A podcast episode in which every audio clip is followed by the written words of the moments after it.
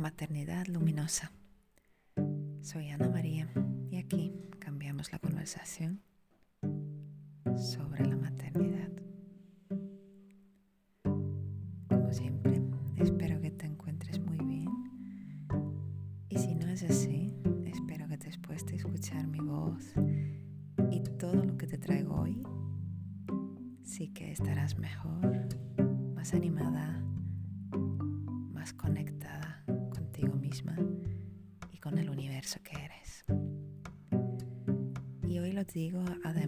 Siendo muy consciente de las tormentas eléctricas que están llegando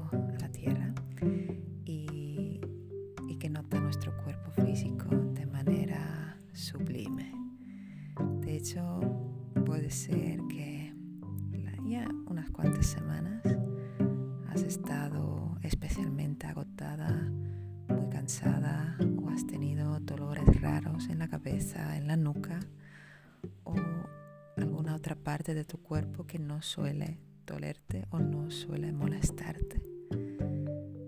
Lo que se puede hacer o lo que podemos hacer para cuidarnos es escuchar al cuerpo, descansar más, dormir más y realmente priorizar el bienestar del cuerpo.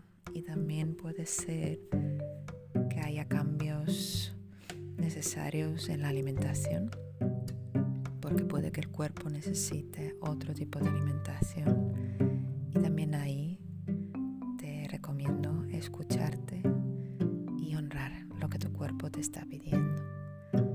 Sé que no es fácil porque no estamos acostumbradas a hacerlo y de hecho solemos hacer más caso a nuestra cabeza y a los consejos de todo tipo y menos a nuestro cuerpo y lo que nos está susurrando y a veces hasta gritando.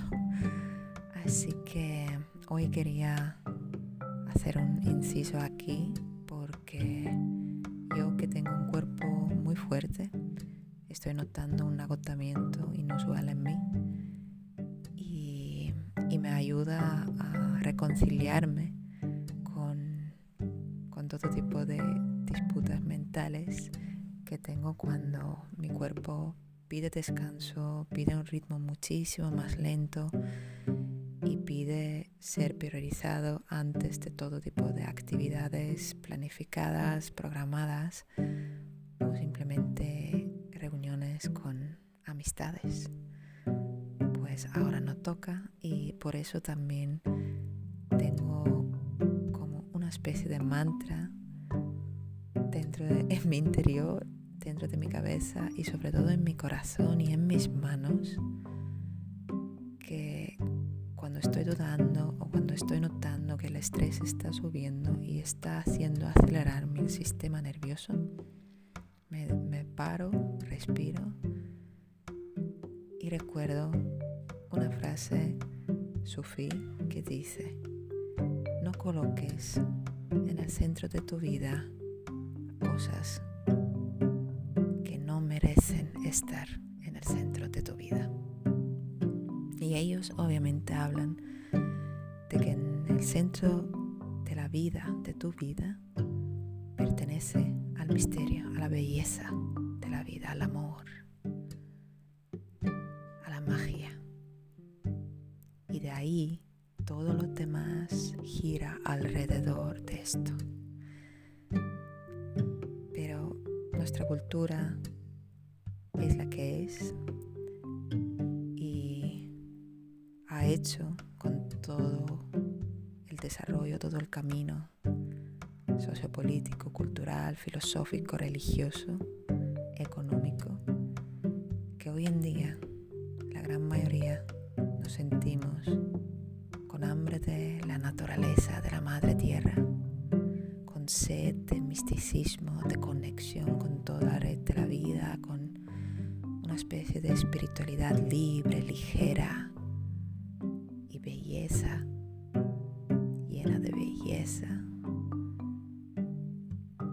Y esto también nos viene porque somos huérfanas de rituales. Y en el podcast anterior hablé de la importancia de los ritos de paso y la importancia de la comunidad, porque los ritos de paso tienen así a grandes rasgos tres fases, que son separación, que es la primera fase cuando sabemos que algo cambia y sabemos que la vida nunca va a ser la misma. Puede ser embarazo, puede ser una enfermedad, puede ser una separación, puede ser la muerte de un ser querido y de cierta manera todo tiene que ver con la muerte en, esta, en esa fase. La segunda fase es la transición del rito de paso, del paisaje en sí, donde estamos entre dos mundos, en un espacio, en una especie de limbo, donde ya nada es como antes era, pero nosotras seguimos funcionando un poco por inercia, porque no tenemos tampoco más otros marcos que nos puedan guiar y muy pocas guías que nos puedan guiar en esos momentos. Pero es el momento cuando toda tu vida, tu identidad, tu persona, tus relaciones, tu red de relaciones, tu red de creencias, tu red de, además tu mirada, tu perspectiva, todo necesita reestructurarse a la vez que estás viendo cómo se están derrumbando todas estructuras anteriores una tras otra. Y este proceso puede durar meses o años. Luego viene la tercera fase que es la vuelta o retorno, la vuelta, la vuelta al mundo. De nuevo con todo lo que has aprendido, lo que has visto, lo que has entendido. Y tú como una persona totalmente nueva. Y ahí es donde necesitamos la comunidad. Ahora, importante, el tiempo no es lineal.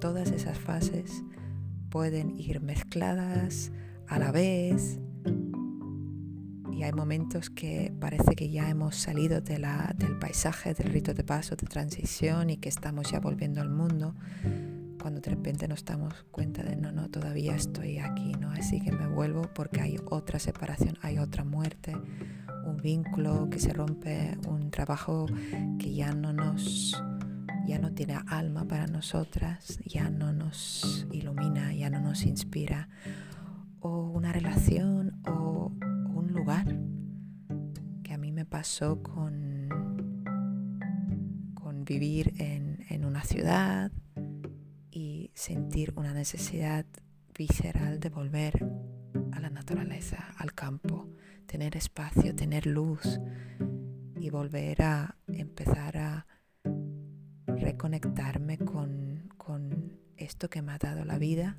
que es la madre tierra, con mis raíces, echar raíces, recordar y reconocer y honrar mis raíces nórdicas, estonias, en esta tierra que me ha acogido hace 20 años, que es España. Y es importante que nos vean, que, que haya testigos de nuestra transformación, porque un rito de paso no es exactamente lo mismo que un cambio. Un cambio es algo que pasa muy a menudo. Un rito de paso lo reconoces porque no hay vuelta atrás. No es un antes y un después no puedes volver a lo, a lo, a lo, a lo que eras antes o a la vida como era antes. Es imposible. Eres madre, si tienes un bebé, tienes un hijo, un, un niño, una niña, es imposible volver a la mujer que no tenía hijos. Y si no tenemos rituales y no tenemos el reconocimiento y la mirada de testigo de la comunidad, de nuestra gente, los ritos de pasos que son caminos de poder, porque dejemos una relación íntima con el el secreto de la vida que tiene que ver con la muerte, con la muerte propia, con la muerte de todas las cosas que conocimos. Y nos toca crear una nueva identidad, una nueva red de vida, unas nuevas relaciones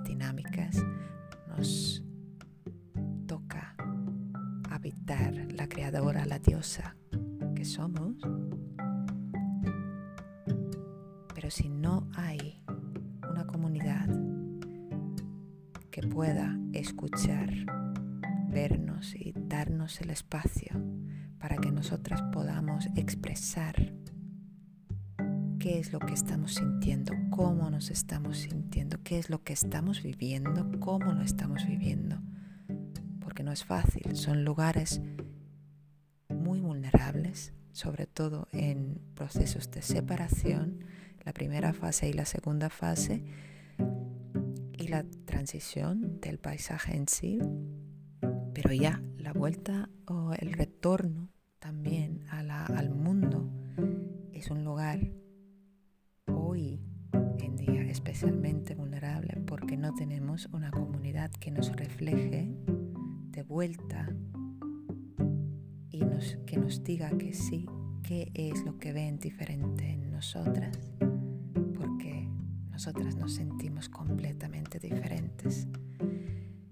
Y cuando no hay un reconocimiento, no hay una celebración de alguien como alguien fuerte y madura que ha pasado un rito de paso y además un interés auténtico y profundo por toda la sabiduría que traes, por toda la comprensión, visión, regalos que traes de esta transición y transformación tan profunda y tan larga. Si no hay esto, esto literalmente puede dejar heridas, grietas, agujeros tejido de nuestra alma, de nuestro ser más, más espiritual, más emocional y también en nuestra psique. Por eso es algo que falta hoy en día. De hecho, nuestra cultura suele hasta echar echarte en cara porque has cambiado. Y hay una banalización de la, de la experiencia de la maternidad rápido volver a lo de antes, volver rápido a trabajar, volver antes al cuerpo que tenías, que en realidad está diciendo que no valora, no honra, no ve el significado profundo de todo esto lo que estás viviendo no entras, no vives, no habitas la maternidad solo por ti. También lo hacemos por y para la comunidad. Estamos en un momento de la historia y en una cultura donde nos falta el testigo de la comunidad que nos pueda sostener durante esa, esa transición de un rito de paso como es la maternidad y la creación y, traer al mundo una nueva generación. Y tampoco sabemos ofrecer este ritual o esta celebración para bebés que llegan al mundo o niños cuando empiezan a tener unas etapas de desarrollo, de madurez obvia y, y que lo vivimos como sin, significado, sin celebración, sin algo que nos conecte con la grandeza que es la vida, con la grandeza que es la raza humana, la grandeza de las experiencias humanas que estamos viviendo aquí, siendo también seres divinos, ¿no? Y creo que es importante encontrar y permitirte, primero a ti permitirte, que cuando hay momentos que necesitas compartir, que no puedes, no sabes, encontrar el lugar donde puedes hacerlo, una persona, dos personas, diez, quince, no importa. Puede ser un círculo de mujeres, pueden ser amigas, puede ser tu pareja y también puede ser la naturaleza. No siempre todas las ceremonias, celebraciones, rituales tienen que ser de la misma manera, pero a veces es suficiente que la tierra un árbol o una piedra o un río sea tu testigo. Me acuerdo este agosto tenía un momento de, yo creo que era mi proceso sagrado, mi menstruación, y me invadió una tristeza muy profunda. Y al principio no entendía por qué, porque ahora mismo en esta época no era como nada obvio que me estaba ocurriendo. Sé, tengo que dejar que que, venga esa sensación, es una ola que pasa y que mi cuerpo necesita expresar. Ya me vendrá, ya me vendrá una confianza tranquila, serena en mí misma. Y en el primer día no tenía nada, pero en el segundo día sentí la necesidad de seguir llorando, desesperadamente y no me era suficiente llorar en, mi habitación. Necesitaba testigos para mi llanto que era desgarrador. Así que fui afuera, me tumbé en la hierba, debajo del árbol de la vida, una encina preciosa que, que hay aquí en nuestra casa, y empecé a llorar y llorar y llorar. Todo mi cuerpo estaba temblando y yo aullé como un animal y dejé que todo ese grito que ya ahí estando en contacto con la tierra, con mi madre tierra, entendí que no era solo mi, mi duelo y mi luto.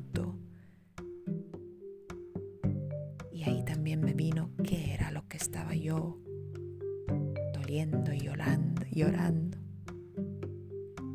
Y era el saber que no voy a dar más a luz a niños, hijos biológicos, físicos. Que había llegado mi momento, que yo ya, mi cuerpo ya está entrando a otra etapa, a otro proceso, en otro proceso, y esta parte, esta experiencia ya se va cerrando. Es mi primera fase de un rito de paso que dentro de unos cuantos años, que yo sé que esto va a ser casi 10 años, voy a entrar a pre-plenopausia. No menopausia, no es nada menos, es plenitud, plenopausia, pre-plenopausia. Y el primer paso era empezar a agradecer mi cuerpo, pero también reconocer que no voy a tener más hijos biológicos.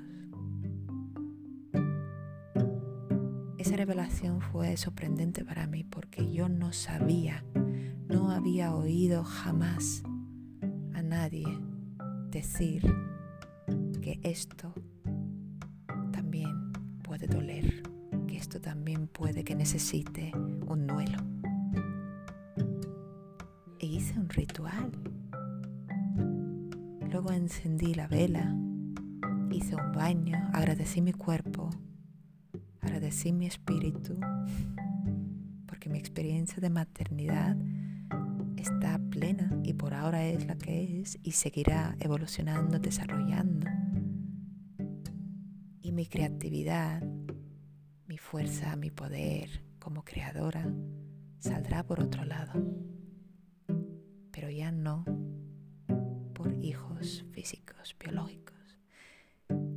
quería compartir esto porque creo que no mucha gente habla de ello y puede que justamente tú estás en un punto o dentro de seis meses o un año o dos años estarás en ese punto que dirás, wow, igual me pasa esto los rituales tienen un impacto sanador en nuestro inconsciente, en nuestra psique, en nuestro cuerpo. Cuando cerramos etapas, cuando honramos algo que hemos vivido, que hemos disfrutado, sabiendo que nos preparamos para una etapa nueva, expansiva y fascinante que nos espera y que todavía no sabemos cómo será y sobre todo cómo seremos nosotras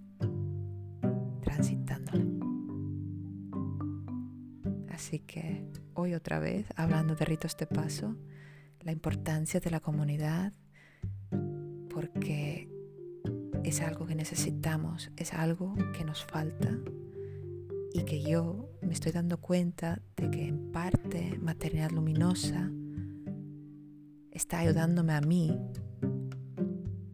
ofreciéndome este lugar donde tú y muchas otras mujeres luminosas, almas bellas, esta es y está siendo testigo de mi experiencia, de mi transformación, de mi rito de paso,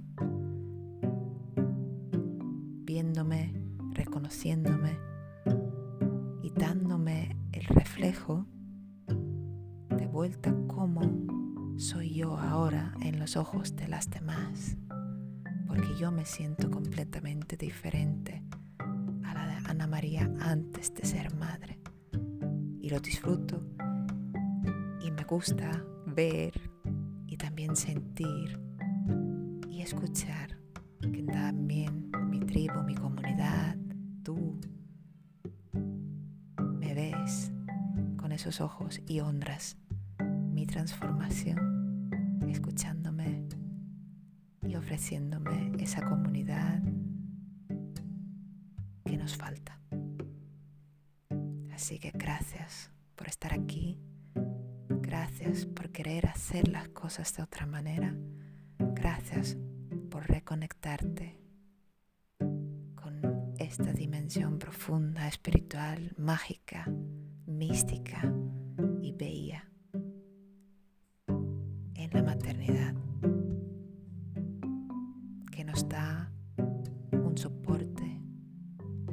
tierra firme y la banalización de la maternidad nos ha quitado y que nos hace sufrir muchísimo esos, esos días intensos y noches a veces muy largas. Hasta aquí espero que te vaya muy bien esta semana, que descanses